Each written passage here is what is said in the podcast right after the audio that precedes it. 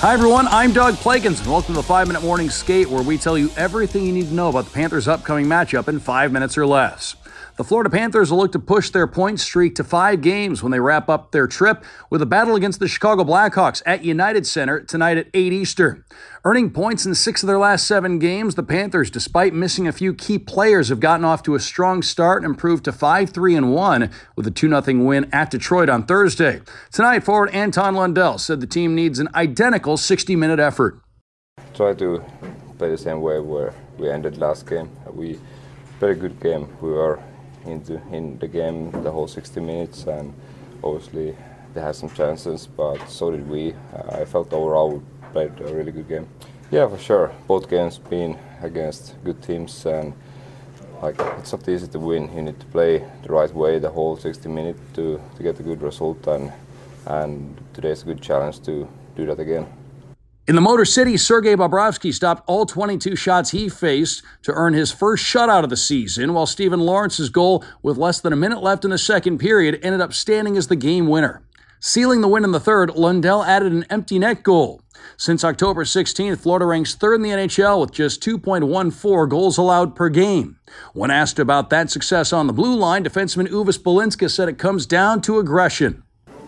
Uh, I think we're playing a good game, aggressive not giving uh, anything to the opponents, and uh, yeah, that's why we're successful. With two more points up for grabs, here's what the Cats should look like tonight. Aleksander Barkov centering Evan Rodrigues and Sam Reinhart. Anton Lundell with Carter Verhaeghe on the left and Matthew Tkachuk on the right. Kevin Stenlund centering Eetu Luostarinen and Nick Cousins, and Steven Lorentz centering Ryan Lomberg and Will Lockwood. Defensively, Gus Forsling and Oliver Ekman Larsson are a pair. Niko Mikkola with Dmitry Kulikov and Josh Mahura with Uvis Balinskis. Anthony Stolarz gets the nod in net with Sergei Bobrovsky serving as the backup tonight.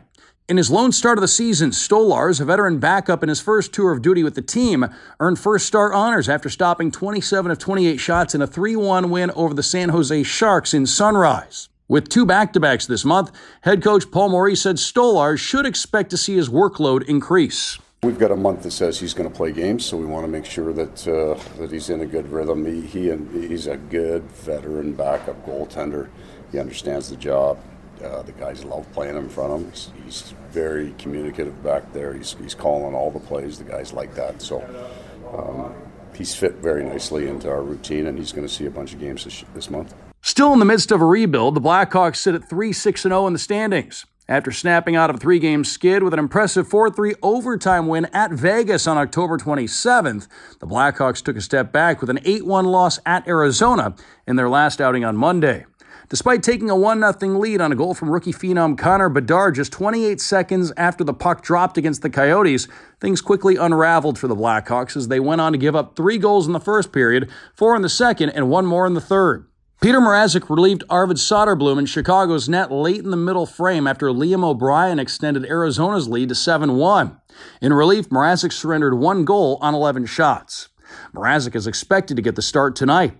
Taking the Windy City by storm, Bedard, the number one pick in the 2023 NHL draft, leads Chicago in goals with four and is tied for first in points with six. Entering the league with sky high expectations, the 18 year old forward racked up 243 points in 119 games over his final two seasons in junior. Overall, the Panthers have earned the win in five of the last six games against Chicago. In order to keep rolling, Maurice said the Cats must be wary of Chicago's skill in transition. Well, stay, we would play them the same way we would play all. I think they defend hard. They're above the puck, they skate, and they can transition. They've got some skill off that. So, um, how you manage the puck is really important against these kind of teams on that transition. And then um, got to be prepared to skate. We're at the end of a trip. We've been on the road for good, but I think we got good legs. We, there's no reason it's not back to back, but uh, you want to come out and kind of reestablish it. They've been had a bunch of days off. That can be either really good or really bad. And um, we want to make sure that our legs are right. As a reminder, tonight's game will be broadcast on Bally Sports Florida and Bally Sports Plus. Fans can also listen to the game on 790 WAXY and across the Panthers radio network. For fans in South Florida, the official watch party is being held at Brews Room in Coconut Creek. For more information, go to floridapanthers.com slash cats on tap. I'm Doug Plagens. This has been the 5 Minute Morning Skate, and we'll see you at Puck Drop.